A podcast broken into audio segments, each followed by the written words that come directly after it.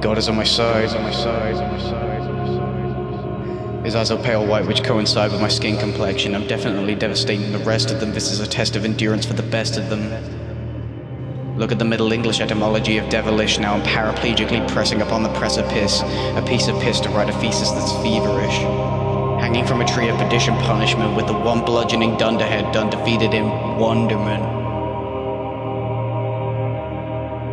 Ten Commandments was never enough for me. When I stand up, the world calls under me. With a wanton crew 50 miles from London, I'll plunder thee. Grudge matching my reflection, perfect amount of refraction, equal amount of energy from the opposite reaction. That's it. Keep it steady as we remain on course, of course. The three course meals endorsing poor sportsmanship on horseback. Jack knows horsemanship like the back of his little hand.